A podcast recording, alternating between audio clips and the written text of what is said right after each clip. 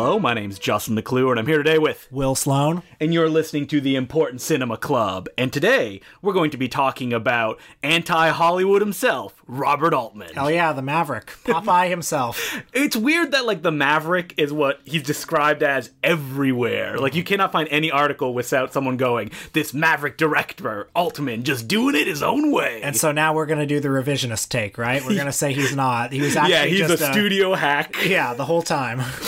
Altman is a director that everywhere I look, Altman seems to be the director that people go, I want to explore his entire filmography. Really, that's not the perception I get. Because what I hear is, is people saying half of them are great, but the other half, you better stay away from those. And were you a big Altman fan? Oh yeah, I'm an I'm an Altman fan, but I have to say that I have a somewhat skewed perspective on Altman because hmm. I feel like I've seen most or perhaps all of the ones that are considered good or great, and I've seen only a couple of the bad ones. So I like I think he's great. I think he's made at least two movies that I consider among the very best ever made: Nashville and McCabe and Mrs. Miller. That was a problem that I had when I uh, started doing research for this podcast. Is that I looked at his filmography and I went, "Oh man, I've seen almost all of the good ones, but there's all these other movies that I haven't seen." Yeah. And about like halfway through that list, I was like, "Huh, no, I'm good. I get it." So you didn't watch Quintet, I did not watch Quintet. the uh, which for a long time my parents said was the worst movie they'd ever seen. Did they see it in theaters? yes, they did. Were they like you were conceived during a screening of Quintet, and we Good feel Lord, that I hope not. Perhaps they were so bored. I mean, Quintet came came out ten years before I was born, so probably not. Well, your uh, lost brother, um, Bill Sloan. One thing about Altman that I think is perhaps germane is that he was often considered this kind of countercultural director, this this kind of rambunctious spirit, but he was also a late bloomer. Yeah. Ma- MASH, his biggest hit and the movie that really launched his career, even though we don't know the stuff before that, he was 45 years old when he made it. Altman worked a lot in the industry, making industrial films for Calvin Films. He worked in television on shows like Combat. There's a film about James Dean that he made, a documentary, I think, the James Dean story. yeah, which I haven't exactly. And he tried to get his filmmaking career started with a picture called The Delinquents that he funded himself, but it didn't lead to any kind of feature film uh, making career. And there was also That Cold Day in the Park, which Mm-hmm. was just on the cusp of MASH, and which I think is quite good. And if you look even before MASH, there's also a film like Countdown that he made, which was another studio like picture, which he got fired from during the editing pr- process. That movie has some of his overlapping dialogue in it, Mm-hmm. uh, an early example. but like you said, MASH is the one that really lifted him to the um, the because it was actually a script that had gone around Hollywood, and a lot of people, such luminaries as Sidney J. Furie, Who wrote it? Was it Ring Lardner? Was it one of those uh, blacklist guys, I think? famously Altman threw the script out. Yeah. And he let his stars and the situation define what kind of movie it would be. You know what's amazing about MASH is that it made what today would be the equivalent of like $450 million That is unbelievable. for a movie that is basically a downbeat, uh, somewhat difficult to follow, quirkily funny uh, movie about the despair of war. And I revisited MASH for this podcast, and I found that I liked it even less than the first time I saw it. Yeah, it's a movie that I've seen maybe three times, each time hoping that I will like it. And, you know, these guys are just. Jerks. Yeah, uh, and some of the stuff they do in the movie, like all of the stuff commit against, I think commit is the right word. Yes. Commit against hot legs, uh, Uh, hot lips. hot hot lips. Excuse me. Uh, I mean, it's it's really vile. And by the end, she's just on their side when Yeah. they play the uh, climactic football game, which does feature uh, an introducing Fred Williamson. At playing uh, what is it, Spear Chucker Jones? Is Oh my god, yeah. That's the kind of humor within this film. Uh, it's undeniable that the mix of documentary kind of realism with this Mad Magazine style silliness is appealing, but once that fades away while watching the film, you're left with something so hollow and hateful. It is a very hateful film. It has this kind of like fratty vibe to it that I don't like. But uh, maybe just to talk about what's good about MASH and what does age well. So the movie is famously set during the Korean War, which you know nobody knows much about. Kind of, kind of America's forgotten war. But it was made during the Vietnam War, and basically we are to we are basically to project the Vietnam War onto it. It's set in the medical camp Donald Sutherland and Elliot Gould are two wisecracking uh, Groucho March Marx esque medics, and uh, we see a lot of really brutal surgery footage, uh, a lot of death, a lot of despair, and basically, even though it's not put out in such over the top terms. Uh, the way these guys cope with the horror of war is basically to just be like Silly. goofballs and assholes. yeah, exactly. and there's something about that that I think I like. Oh, this- absolutely. This idea of kind of laughing in the face of horror. And it probably felt very fresh when the movie came out. And I mean, this comedies hadn't been like this Yes. before. This, I, I mean, the whole movie it feels just sort of tossed off. There are no big laugh lines. Uh, I mean, as with all, all of Altman's best movies, it has that sense of like we're just kind of like overhearing something. The camera's just kind of like floating through this world, but we're not really in. Like it's almost as if we're living there as mm-hmm. opposed to watching it. Like, there's no real through line plot. It's just very episodic, which makes sense that it was adapted into the hit TV show called MASH. Which I've actually never seen. you never seen one episode of MASH? Not a single episode, but I mean, I I know. I, I mean, I've seen maybe thirty seconds Mm-hmm. of it. I know that tonally it's very different. It's much more of a conventional sitcom. You've never seen the finale where Alan Alda relives the fact that um, he made a mother suffocate his child to survive um, the Viet Cong invading like where they were. oh man, I didn't know that. I do know that the TV show is preachier than the Yeah, film, right? it is. Yeah. um, and it's also very broadly comedic in a way that the film. I mean, the film is pretty like broad. Uh-huh. Like it's not very pointed in its comedy. Well, there's that whole subplot about the guy who thinks he's gay. Yeah. and is going to commit suicide because of it. I kept watching it, being like, "Wait, are they gonna like pull this back and like reflect it in a positive light?" Nope, that's not gonna happen. No, it's not a very woke film. No. Um, getting back to sort of the atmosphere of the film, the atmosphere of the film is something that I like about Altman, which is this sense that his best movies feel like they're living organisms. They feel like the worlds in his movies existed before the camera started rolling. and they'll exist after the camera stop rolling. and you know you're looking at the film and like there's stuff happening in all planes of the image there's the overlapping dialogue that kind of trusts you to pick up what's necessary and even if you don't pick up everything you'll just get the general sense of it and it, it like there's no there's no hand holding no, there isn't. And this could be extended to its furthest extremes in a film that he made like Brewster McCloud, Mm-hmm. which is him at his silliest and craziest. also a movie that I don't like that much. No. but I admire. Very its- audacious. I admire its spirit. That was his immediate follow up to Mash. But there's this prevailing idea that maybe half of his movies are really good to great, and half of them are just sort of inexplicable misfires. And I think more than most filmmakers, his films are dependent on a certain kind of luck and a certain kind of chemistry.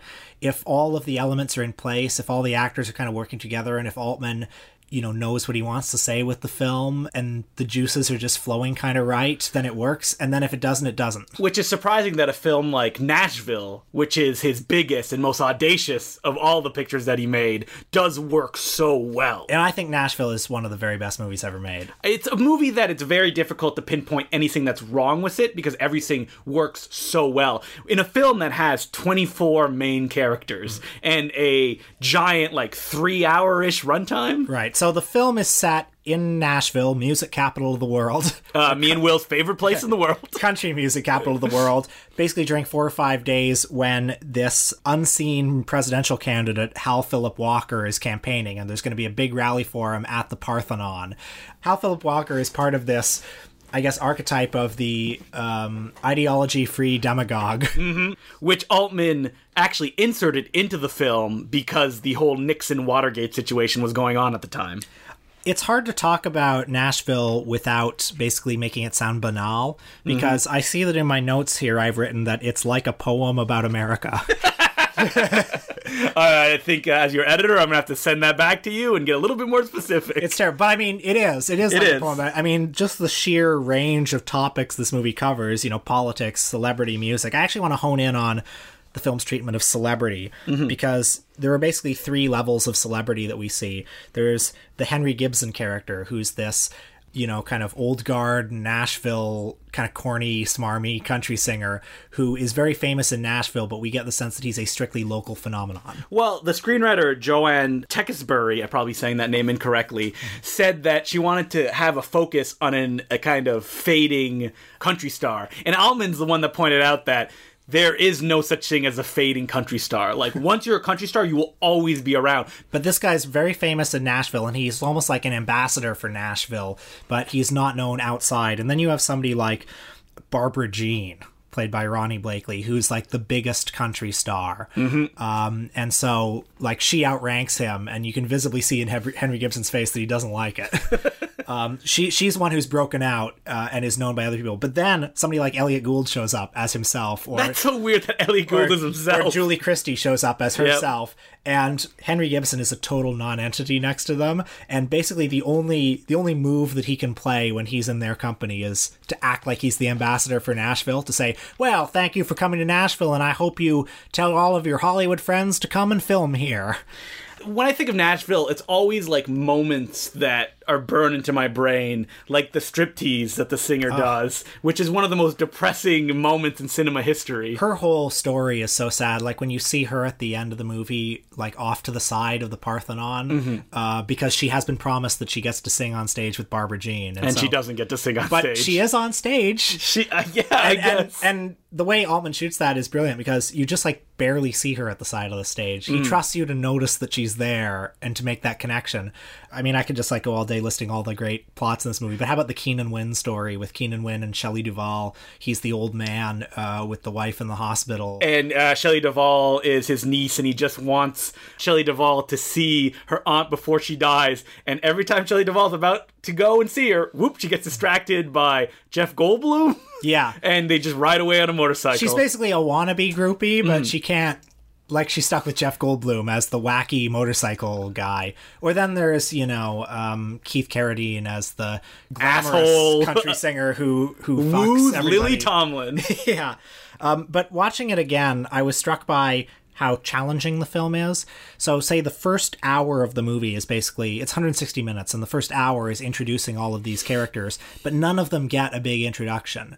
We're basically just thrown into the movie with them, and we hear little snatches of dialogue. We see little snatches of scenes. There's like no scene with a beginning, middle, and an end. But I think that's probably one of the reasons that when Altman is on fire, he works so well because it he's demanding that you pay attention to these characters. Yeah. Because the way that you kind of get involved in the story is almost a mystery because you're trying to figure out who these people are and how do they connect with each other, and that's constantly being expanded as the movie goes along. and everyone's introduced sort of almost incidentally and uh, I, again as i said before he places such trust in you to be able to figure out who they are and what their relations are to each other and everything that's important becomes clear but he doesn't need to underline anything No, and that can be to his detriment in his lesser pictures, where it's characters you don't care about and you're not involved in what's going on at all. so i think we both decided to venture into what people would consider the bad altman movies this week uh, you watched oc and stiggs i watched beyond therapy Yeah, so OC and Stiggs is an 80s picture that Altman made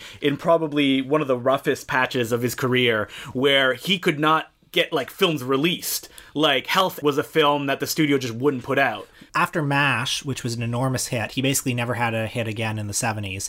He had numerous movies that were well received. Like McCabe and Mrs. Miller. Yeah, critically. McCabe Yeah. and Mrs. Miller, Nashville, uh, Thieves Like Us, California Split. And then there was a run of movies that weren't as well received, like Quintet and, and Health. Yeah. Um, and then there was Popeye, which was supposed, which we'll get back to, but it was supposed to be a massive sort of Superman level blockbuster, and it was. it was very successful. It made $60 million at the box office. but it, but basically, it was supposed to make 120. Yeah. So which is what like let's just talk about Popeye now. Yeah, let- let's do it. Like whoever thought that Popeye was going to be like a breakout smash, I I don't understand. I mean, I wasn't alive in the early 80s, so maybe Popeye was like the Mickey Mouse of the oh, time. Popeye was very popular. I mean, the, hmm. the boomer generation all grew up with Popeye. like on- the Max Fleischer cartoons. Well, Max Fleischer and also all of the there were a lot of Popeye cartoons that were made for television as well. Like Popeye was a popular kind of local TV staple.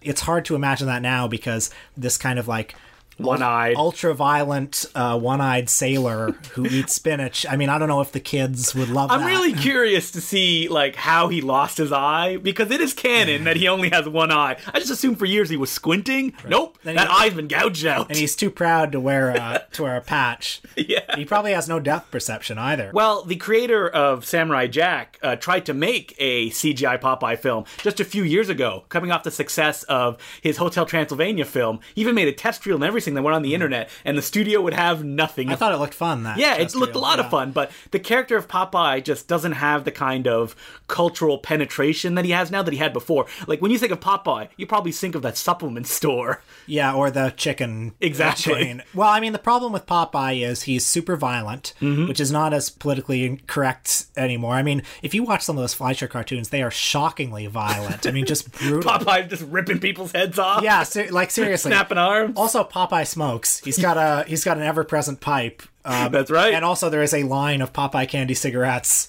well, are they still available in Canada? They're Or- called Popeye candy sticks now. Oh, okay. I mean, when I was a kid, I used to buy them and pretend I was smoking. Of course. and you were the coolest kid on the playground. So, Popeye the movie comes from the mind of really only one person, and that's mega producer Robert Evans. who in a coke binge decided what what we should do is should make a big budget Popeye movie directed by Robert Altman at his most Altman-esque. yep. What and I love give him about this- all his creative control. like this movie, it's it feels like an uncompromised film. Mm-hmm. It feels it feels as much an Altman movie as McCabe and Mrs. Miller. Well, the thing that most people remember about Popeye is the insane set that was built just for the movie on the coast of Malta, I believe. And which is still a tourist destination in Malta. It's Popeye's Village, a uh, theme park. And it's funny that this is the set that they decided to build, which is it's all like dilapidated and ugly looking. And Altman seems to try to avoid showing it as much as possible, so it's always kind of right on the edges of the frame. I think this movie is a real treasure. I love it.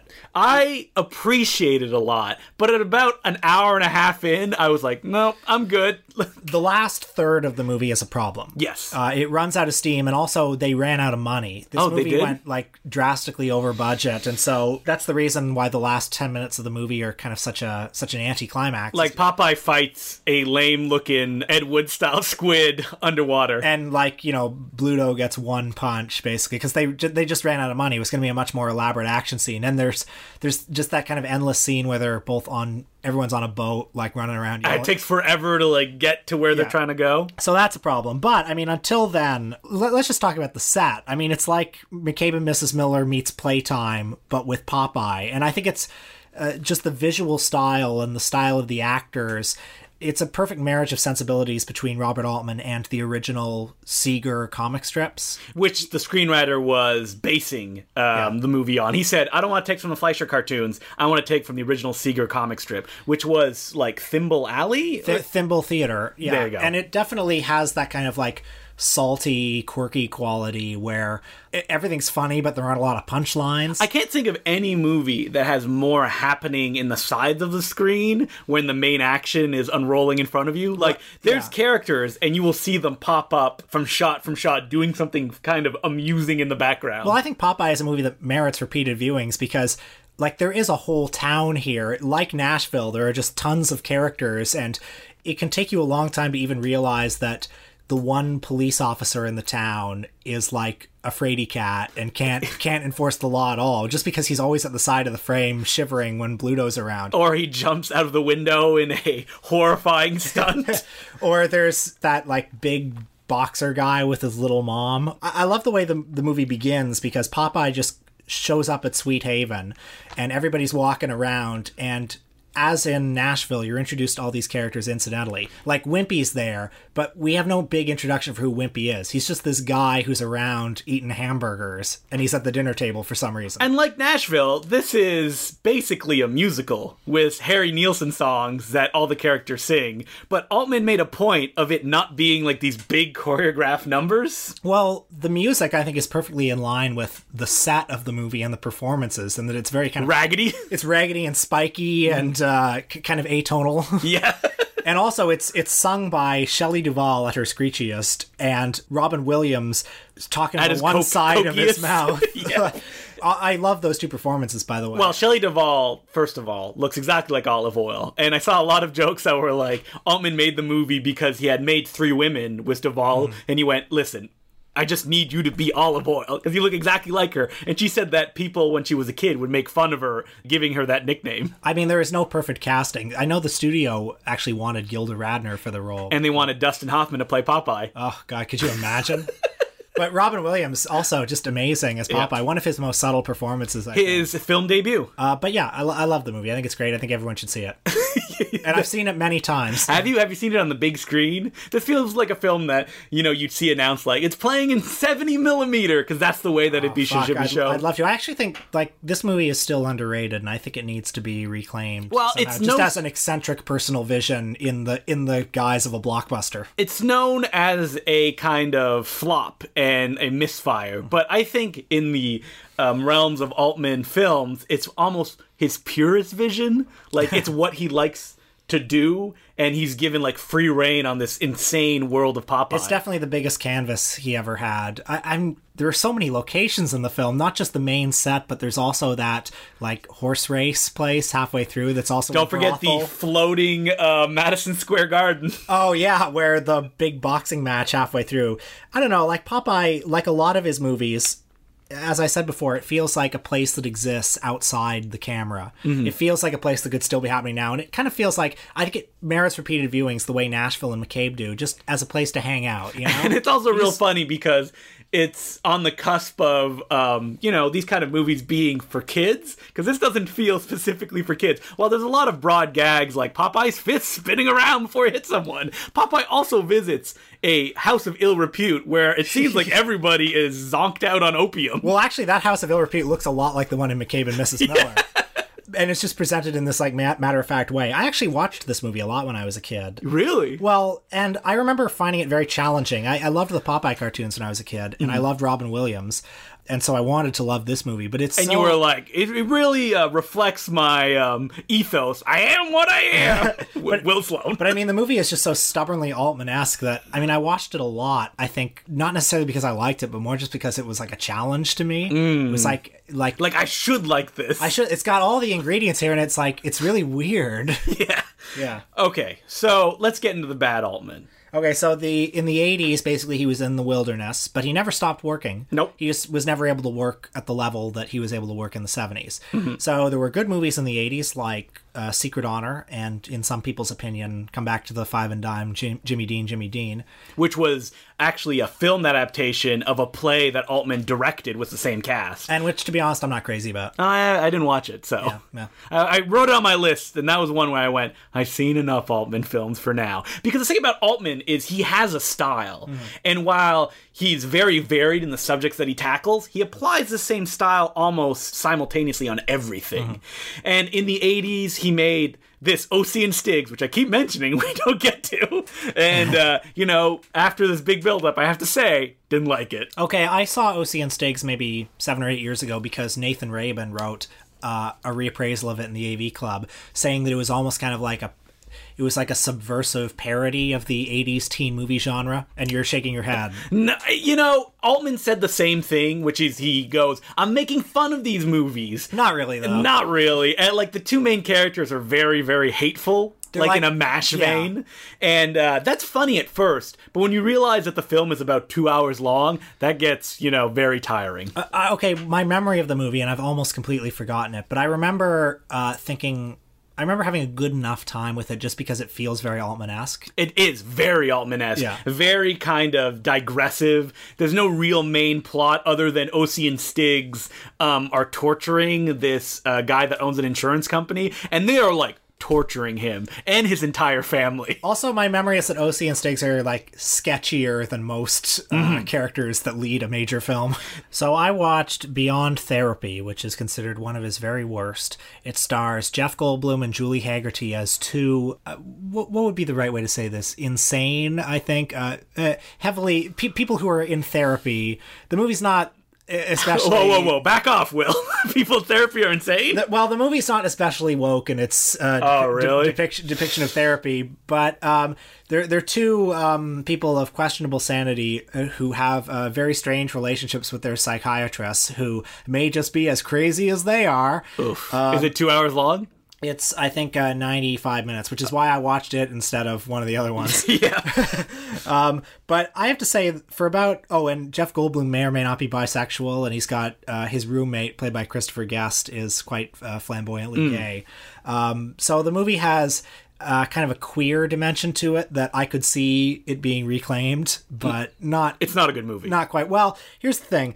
The opening scene, the first 10 or 15 minutes when Julie Hagerty and Jeff Goldblum are on a date together, it, it's this really weird date where like Jeff Goldblum keeps putting eye drops in his eye to make him cry, or and the scene climaxes with Julie Hagerty putting her bare foot on a table, and Jeff Goldblum says, "You feel comfortable enough with me to put your feet on the table?" And she says, "I've only put one on the table," and then he starts licking her toes. And I don't know. It sounds like a great movie Well, to me. thing is, I was watching that and I was thinking, geez, this is like proto Tim and Eric. and the movie has this almost like anti comedy quality to it that kind of kept me going throughout. Problem is, it is unbearably tedious at times. Ugh, so, okay. I, but it's it's. I didn't find it wholly unlikable. And Altman continued directing films every few years forever, and he got stars to be in his films. None of them were real big hits. And like, he did TV stuff, and he did theater, like Tanner 88, which was a series that he did in um, 88. where he had Michael Murphy playing a, uh Democrat uh, candidate for president, and he basically followed the primaries and ran Michael Murphy as if he were an actual candidate. And so in the show, you can see him meeting like Ralph Nader and you know, other other big. All the stars. I started watching it. I watched the first episode, and I got and I got to tell you, I just. I had trouble with it just because Donald Trump has rendered political satire obsolete. So Yeah. I was watching this thinking, God, I'm not in the right headspace for this. And in the 90s, he made um, movies like uh, Kansas City, which was like a noir. Yeah, the player was his big comeback. That's right. And then shortcuts. Yeah, which are two fantastic movies. Yeah, great. And even in the 2000s, he had other hits like Gosford Park. Which was a big late career triumph. Almost uh, got him an Oscar nomination. And in fact, I encourage you to look up the video of Ron Howard winning an Oscar because Ron Howard beat Robert Altman and David Lynch for Mulholland Drive, and the camera cuts to the two of them like hugging each other in the audience, and you can see Robert Altman mouth to David Lynch. It's better that way. But Robert Altman did get one of those late fake, um, you know, best life. Lifetime Achievement Oscars, and it's a, a beautiful speech where he reveals that ten years earlier he had got a full heart transplant. A full heart transplant. Yeah, yeah. So, wow. yeah. He probably killed a man for that. Probably. He's fucking Robert, Altman. Have you ever seen A Prairie Home Companion? His final film. I think it's a beautiful movie. And Really? I don't even like Garrison Keillor. Okay, So yeah. I It's just the subject matter has been keeping me away. Even though that I remember when it was coming out, I was like, Paul Thomas Anderson is the director on standby? Yeah, Like right. helping uh, Robert Altman out? Because at that point, Altman was on the doors of death. Right, but I mean, the movie is every bit a Robert Altman film, and it has this kind of. I, I I don't know, like like so many of his best movies, it's hard to actually put into words, but you know it when you see it. It's just this kind of like beautiful elegiac tone to it, and yeah, I, I think everything's firing on all cylinders. And do you think that people have been inspired by Altman? Because you see this all the time as like, oh, this movie's Altman esque. Well, I mean, what that usually means is that it has a, a large cast of characters like Boogie Nights or something like that. Uh, I think, yeah, I mean, I think clearly a lot of people have been inspired by Altman. I mean, a lot of people have made sprawling, big cast movies like Nashville. Altman's assistant director, Alan Rudolph, has been trying to make a career of that for 30 years and not succeeding too well. But I mean, a movie like Magnolia, for instance, Yeah. is much more heavy-handed than anything. in- well, it's like Scorsese meets Altman, right? So Yeah. it's like right up there. But I think Altman's the form of some of his movies and his kind of rebellious, anti-authoritarian spirit has been much imitated. I think what his imitators don't have, and which might be impossible for them to have in the system, is his subtlety. Mm-hmm. Like, if you watch a movie like Nashville, if that had been released today, It would have been like one of those, um, uh, you know, that Emilio Estevez movie that he made that was about Yeah. um, Bob Kennedy and his assassination. right, a, a movie could not be that difficult today. Or if it was, if somehow It would not have that big a budget. well or it would be programmed at like the wavelengths program at TIFF. Mm-hmm. And also, I mean, you, all you have to look at is the reviews that have greeted some of Terrence Malick's recent movies, like Tree of Life. All of these like poptimists who are like, "This is so arty." I can't like, what what is he even doing? Like that's what would greet Nashville if it were released. you today. think so? Yeah, I think people would actually be resentful of it. Huh. That's a, that's an interesting perspective on that that I hadn't actually thought of. Yeah, I mean, it would just be too challenging for people. But you know, Robert Altman. People are dumb, is my point. I was gonna say that we um, missed probably a bunch of your favorite Robert Altman films, like The Long Goodbye, which we didn't even mention at all, Great which is an amazing film. Hey, I just watched McCabe and Mrs. Miller again last night. Fantastic. uh, maybe his best film. I mean, it's just unbelievably beautiful. One of the most beautiful films ever made, and just with a like like an overwhelmingly sad tone to it. Mm-hmm. You know, a beautiful film about capitalism. In fact, So I think the lesson of this podcast is Robert Altman made tons of classics. He also made a lot of bad ones. But even the bad ones, I think, have his spirit in them. You know, you're, you're giving me a weird look. Uh, yeah, they do. I would like- I don't know if I would enjoy watching all no, the bad but ones. I mean, OC and Stiggs, Beyond Therapy, I can watch them and be like, I can. Uh, that's a Robert Altman movie. yeah, and I, I'm getting a bit of his personality, and that will help me coast along through this. I haven't seen Quintet though, so maybe that's where it, maybe that's the where it breaks. Okay, so we received some letters this week, Oh hell yeah! and now I'm going to read them. So our first letter is from Chris Berube. Hey Chris, He goes, Hey team, first time, long time. After the Oscars, I re listened to your Warren Beatty podcast, which is even funnier now because of his ritual humiliation on stage. During that episode, you talked about Beatty's long gestating, ultimately terrible passion project, Rules Don't Apply, and then previewed Martin Scorsese's Silence, another much delayed film by a serious Hollywood player. I thought Silence was beautiful and haunting, but few people have seen it, and it only picked up one nomination at the Oscars. My question for you why do so many long gestating Hollywood passion projects fail? And can you think of any that become hits, or that work as cinema? Thanks, Chris. well I think Silence is a great film. Yes. Uh, yeah, beautiful. I love it, and I think it's a sh- fucking shame that our culture rejected it, and I think we should all be ashamed of ourselves. I'm going to be honest that I think that one of the reasons it didn't do so well is that the weird way it was released after Christmas. Yeah. That it kind of got buried by all the other films that come around December 25th, December 18th, and stuff like that. I that. think that's true, but I also think it's true that people want religious films to just reaffirm what they always believe and not challenge them. Yeah, or um, I, I mean, the audience that goes to see a Kirk Cameron film isn't going to go see Silence. No. and also the people that go see Wolf of Wall Street or The Departed or something. Are not going to go see Silence. yeah, like pe- uh, the themes that Scorsese was tackling are themes that just aren't that fashionable these days. You know, Mm-hmm. faith and uh, the silence of God, uh, and I don't know. I don't know. Every, every, everything that was in the movie. I mean, So deep, man. And, and yeah, right. and also, but also, like the movie is hard work. It is. You It's very slow and it demands you to interact with it actively if you're going to get something out of it. Exactly. Um, which is uh, sadly not what a lot of people want from movies. No, they just want to sit back and be enjoyed by Netflix. I mean, uh, I, a lot of passion projects, you know, don't get don't get made because they're bad. well, because they're yeah. Like I mean, a movie like uh, Barry Levinson's Toys was apparently one that he wanted to make. You know, before Diner, before Rain Man, before that whole s- string of movies that were big hits, and then he finally got to make it, and it was terrible. Uh, or, Or like um, the director of Tango and Cash's, The Nutcracker 3D. well, he also wrote all those Tarkovsky films. Andrei Konchalovsky. Yep. The Nutcracker in 3D was a movie that he apparently wanted to make for 20 years and then it came out and I don't know there's something so beautiful about that isn't there just just like No, a real swing, no. swing for the fences just big passionate movie that connects with absolutely no one just falls flat on its face I, he really thought that that Nazi iconography link to rats was to work. the Nutcracker in 3D, in, in which the story is that a rat Nazi king is rounding up all the toys in like Toyland and is sending them to the, to the gas chambers, and and he put lyrics on the Tchaikovsky music too, just to add to the to the miscalculation. Passion projects often fail because the person who is passionate about it doesn't know how to communicate it with the audience. Like, it's important to them, and they can't find that through line to make it work. At the same time, passion projects are often talked about in terms of he never got to make this, mm-hmm. and now he gets to make it 30 years later. And the fact of the matter is, the person who wanted to make it is not the same person who Right. gets to make it. Okay, a movie like that would be Passion Play with Mickey Rourke. Oh my god. The guy who who made that, I think Mitch Glazer is his name. Yeah. He was a SNL writer back in the seventies. good friend of Bill Murray, and he wrote the original draft of Scrooged, which Bill Murray um, loved, and actually distanced himself from the Richard Donner version because he's like, well, that's not what our original version was. But that but Passion Play is a movie that that guy apparently wanted to make like back in the 80s and he finally got to make it 30 years later and he had Mickey Rourke in it. And you watch the movie it's like, well maybe Mickey Rourke would have worked in this in the 80s. but now that he's the like botoxed monster that he is now, it's just utterly laughable.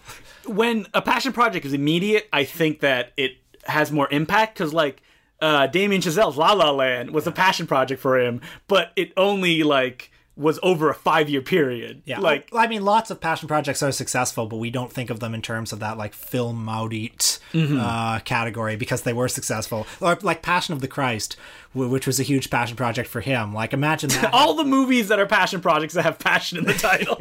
but like imagine if that one had been a failure. Like Mm-hmm. I actually think it would have more of a following amongst like cinephiles if it were a failure. yeah, it would be it's so- considered this crazy thing that Yeah. Mel Gibson spent money on, but instead it was a huge hit. yeah, it's it's when you think about it, it's such an eccentric vision. But unfortunately, I went with my mother to see that movie. Yeah, I went with my dad. and I sat there being like, why am I watching this in the theater with my mom? I haven't seen it since it came out, and uh, I'm curious how it holds up. There's a special edition sitting on my shelf with like five commentary tracks for Oh, all the super fans. with Mel, where he probably starts talking about the Jews.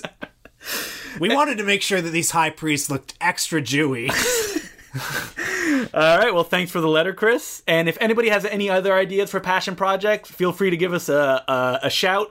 And I can't believe that I was about to change topics without mentioning the greatest passion project of all time, and that is Jerry Lewis's. Um, the day the clown cried. No, No? you don't remember what Jerry Lewis's passion project, the one that he wanted to make Oh. so bad. Oh, the the cat- Catcher in the Rye. yeah, he yeah he wanted to turn the classic J.D. Salinger book into a film, and he wanted to star in it because no one was more the main character than he was. That's actually literally what he said to Peter Bogdanovich mm-hmm. when he interviewed him in 1962. He said, "You'll never see a more Holden Caulfield kind of guy than the guy that's sitting across from you right now." and he even wanted to play the character when he was in like his late 30s. He's like, I could do it. I would give anything to see that movie. I would give five years of my life.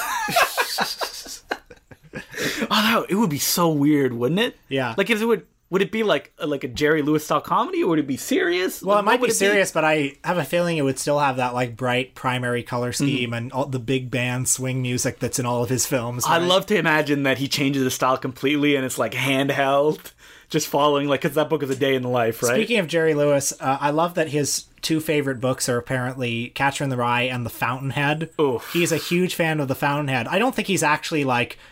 I don't know. Aware of its I don't, know- I don't politics, think he's a Randian. I think he just likes the idea of like Howard Roark, this Hmm. like brilliant architect who's stymied by the critics who don't understand his genius. they don't understand hardly working and everything that I put into Yeah, it. yeah. We got another letter from loyal listener Andrew Barr. Hello. He goes, Will. Always likes. Whoa. Okay. Sorry, I put uh, incorrect punctuation on that. Will always likes to bring up the Stooges shorts where Shemp died before they were completed. Have I as- brought that up more than once? I think you have. As being a darkly fun thing to do. But if you want to go really dark, watch the shorts from 1944-45 after Curly's first stroke. you can literally watch as his health declines. More and more of each of those shorts are made up of earlier shorts. It's fun watching Moe slap around his brother, who is obviously not quite as quick as he used to be. Fun times. I have nothing to add except that Andrew's right. and we've talked about people that don't like Three Stooges, right? And how they're wrong. Well, you and I uh, watched a Three Stooges short with Matthew Kumar once, Mm-hmm. host of the Loose Cannons podcast. And he sat there stone faced. We watched A Plumbing We Will Go, which I think is just one of the funniest things that has ever been committed to celluloid. Mm-hmm. Uh, we, we were laughing our asses off. Yeah, him, stone silence. I don't know how to account for it. Yeah, you can bring a horse to water, Yeah. right? But that's all you can do. But well, okay, that short though has I think one of the funniest moments ever in it, which is when Curly is trying to fix the leak in the bathtub and he keeps putting putting a new pipe. Yep, and it keeps splashing And, into and, his and he, face. and he does this look each time where he's like he he puts in the pipe and he's like ah you know and he smiles and then he looks at the other end of the pipe like, and he sees the water is still coming out of it. He's like ah! and then if climaxing with him trapping himself in a cage of pipes. A plumbing we will go. Look it up. It's a brilliant film. all right, we have a lot of housekeeping today because we also have that contest that we mentioned two weeks ago. Yes, still still going. We've got a few entries. Yep. And the contest for people that didn't listen to our Adam McGoyan episode is that we just want you to go out in the world and advertise the Important Cinema Club for free. Write a post on some weird website. Um, write an article for wherever you um, write for, I guess. Yes. Or go wild. Post something in the real world.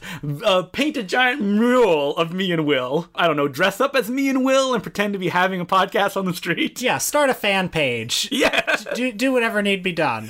And- Rob a bank in our name. and donate the money to us. Yeah. And you know, the most creative person wins. And let's be honest, if you like sit there for like 10 minutes and you're like, I got an idea, you'll probably win. Yeah.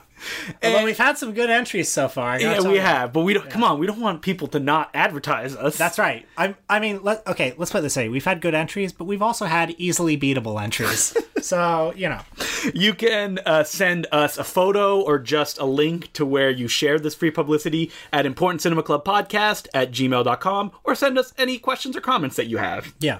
And if you don't win the contest, we will still send you a certificate naming you an important Cinema Club Cinema Boy, and we will sign it. Cinema Boy. I don't know if you can come up with a better name.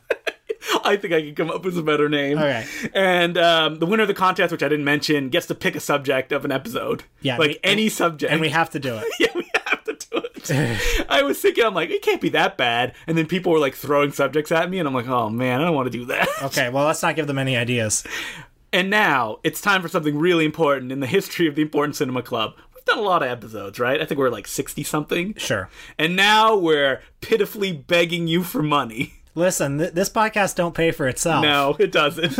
it takes a lot of hours. Will has to take the subway to come see me, the rent on this place. I like a lot of people say, like, oh, you know, this big, super important podcast that we're doing, we need donations to keep the lights on. I'm always like, come on, guys. If you really wanted to record this, you'd have no problems. Now, not the Important Cinema Club. I am pitifully poor. And my debt collector is at the door right now, banging on it. so, what we're going to be doing is we're going to start uh, a Patreon account. Oh. God.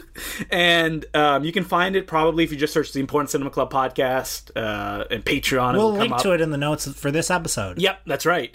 And the way that we're going to do it is five bucks a month, and we're going to do an actual episode every week Mm-hmm. that only Patreon listeners can listen to. It will not be as long as the current episodes. Unless, like, we get like uh, we twenty thousand dollars. Yeah, yeah, yeah. If we get uh, twenty thousand dollars, then we do an extra episode every week, that's like a full episode. Yeah, we will. So get your friends. We'll be the new Chapo. Yeah, that's right. Because they make what forty two thousand dollars a month. It's insane. That is. Listen, if we could get that, I don't.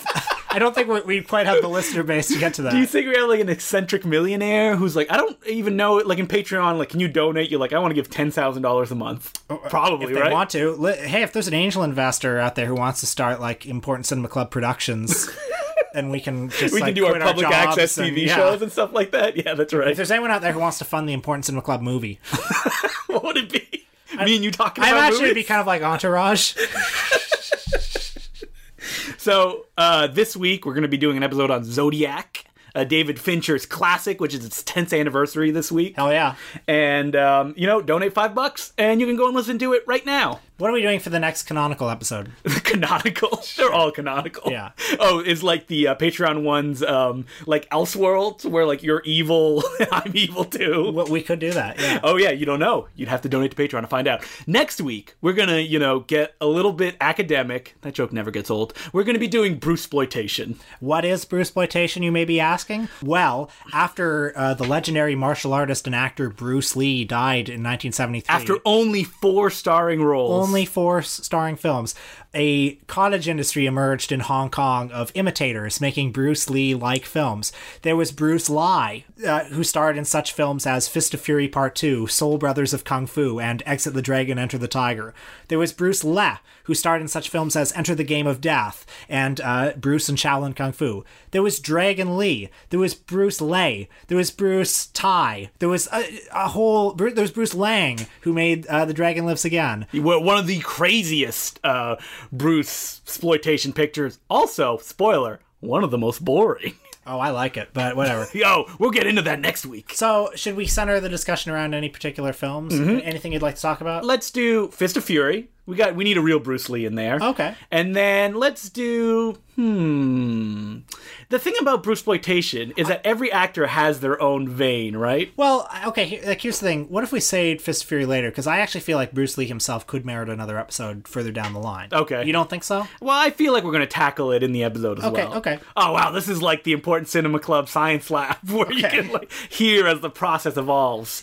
Well, okay. I'm just gonna throw out some movies that I love, and then I'm gonna want to talk. Yeah, about we're just going to talk about all the Bruce exploitation. 'cause So- I've already watched like a dozen in the last two weeks. So, like, catch up on movies like Fist of Fear, Touch of Death, The Clones of Bruce Lee, Exit the Dragon, Enter the Tiger. Yeah, the. Chinese stuntman. yeah, Soul Brothers of Kung Fu. Uh, Enter the Game of Death, Challenge of the Tiger. Those are two great, Bruce great, Lee ones. great films. Um, yeah, tons of others. Uh, Bruce Lee, the Man, the Myth. Oh yeah, that's the one that actually has a kind of um, important director, uh, who the man who produced the Jackie Chan breakout vehicles, Drunken Master, and Snake and the Eagle Shadow. Right, Ng See-yuen. And Bruce Lee, the Man, the Myth was also shot on three continents.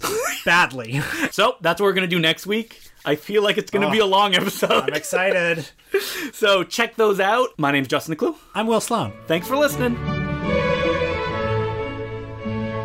The new horror film from Blumhouse Pictures, Get Out, just came out. From the mind of Jordan Peele, as the posters say. And it's one of those rare films that was almost completely positively reviewed. Like, I, I can't even imagine something on this wide a scale that was liked by so many people. And especially an, a horror movie, an mhm. exploitation movie, basically. From a first time director. It was 100% on Rotten Tomatoes until one man came along to bust that perfect number. And I thought this man was not listed on Rotten Tomatoes anymore. That through a series of events, he got like booted off for some reason. Sure. But that's not true. But, He's but still on there. Rumpelstiltskin like, the minute you say 100% on Rotten Tomatoes, this man's name will come up, and it is. Armond White. Okay, what's your relationship with Armond White? He's the reviewer that when you first getting into movies, you run in into as the guy who's the contrarian. He's the one who gives Transformers uh, Revenge of the Fallen a glowing review who compares Jack and Jill to the works of Ernst Lubitsch. And every time a black themed film has come along, he has compared it unfavorably to Norbit, starring Eddie Murphy. Perhaps it's worth noting that Armond White is a gay black Republican, which I would say makes him a niche demographic. Yes, I mean he writes for two uh, publications that are completely disparate in their kind of ideologies.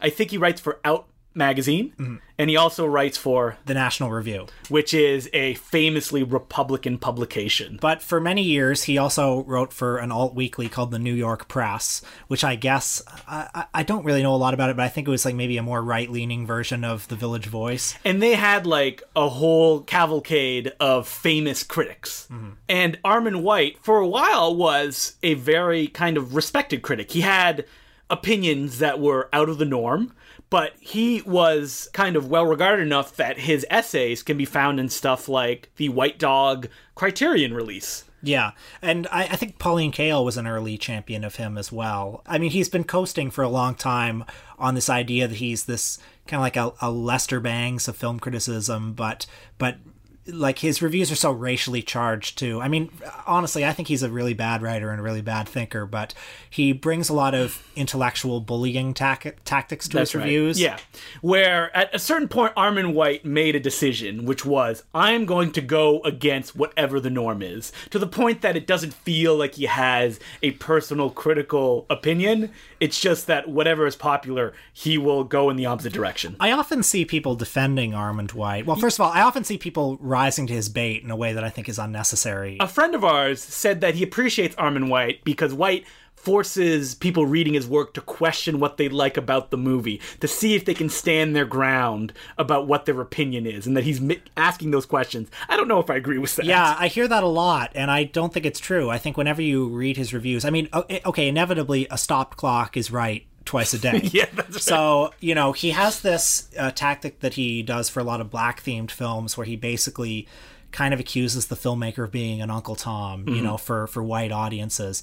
I mean, I'm not sure I would put it in those words, but a movie like Precious uh, w- with Lee Daniels, with its depiction of kind of a welfare queen mother, I, I think it's telling that that movie found a big white audience, mm-hmm. and with its kind of like horror show depiction of black life.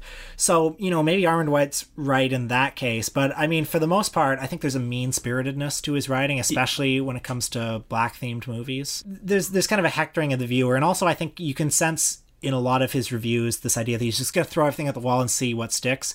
So Well, his writing is often incomprehensible. Yeah. Like he's throwing a literary or cinematic antecedents, and you're like, but that doesn't make any sense. Like, why would you be referencing that? or he'll do a thing like uh, I remember in a review of, of all things, The Invention of Lying, by uh, the Ricky Gervais film, where he said something like, It's the biggest Hollywood con job since the days of Billy Wilder. And you mm-hmm. read that and you're like, wait, Billy Wilder?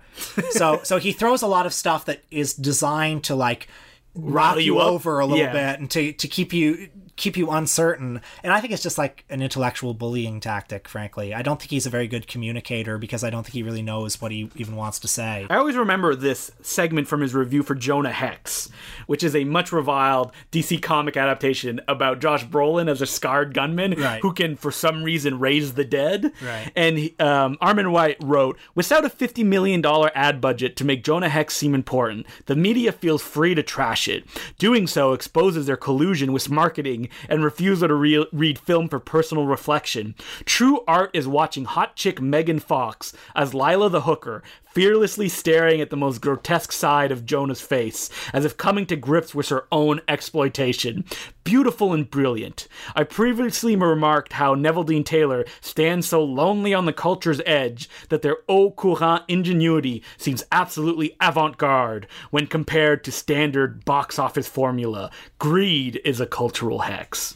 Yeah, it's incomprehensible, but it's got a lot of big words in it, and it's just designed to to bully the reader. frankly. Exactly, yeah. But I do kind of get a kick out. I mean, I wish he were better because I like his contrarian impulse.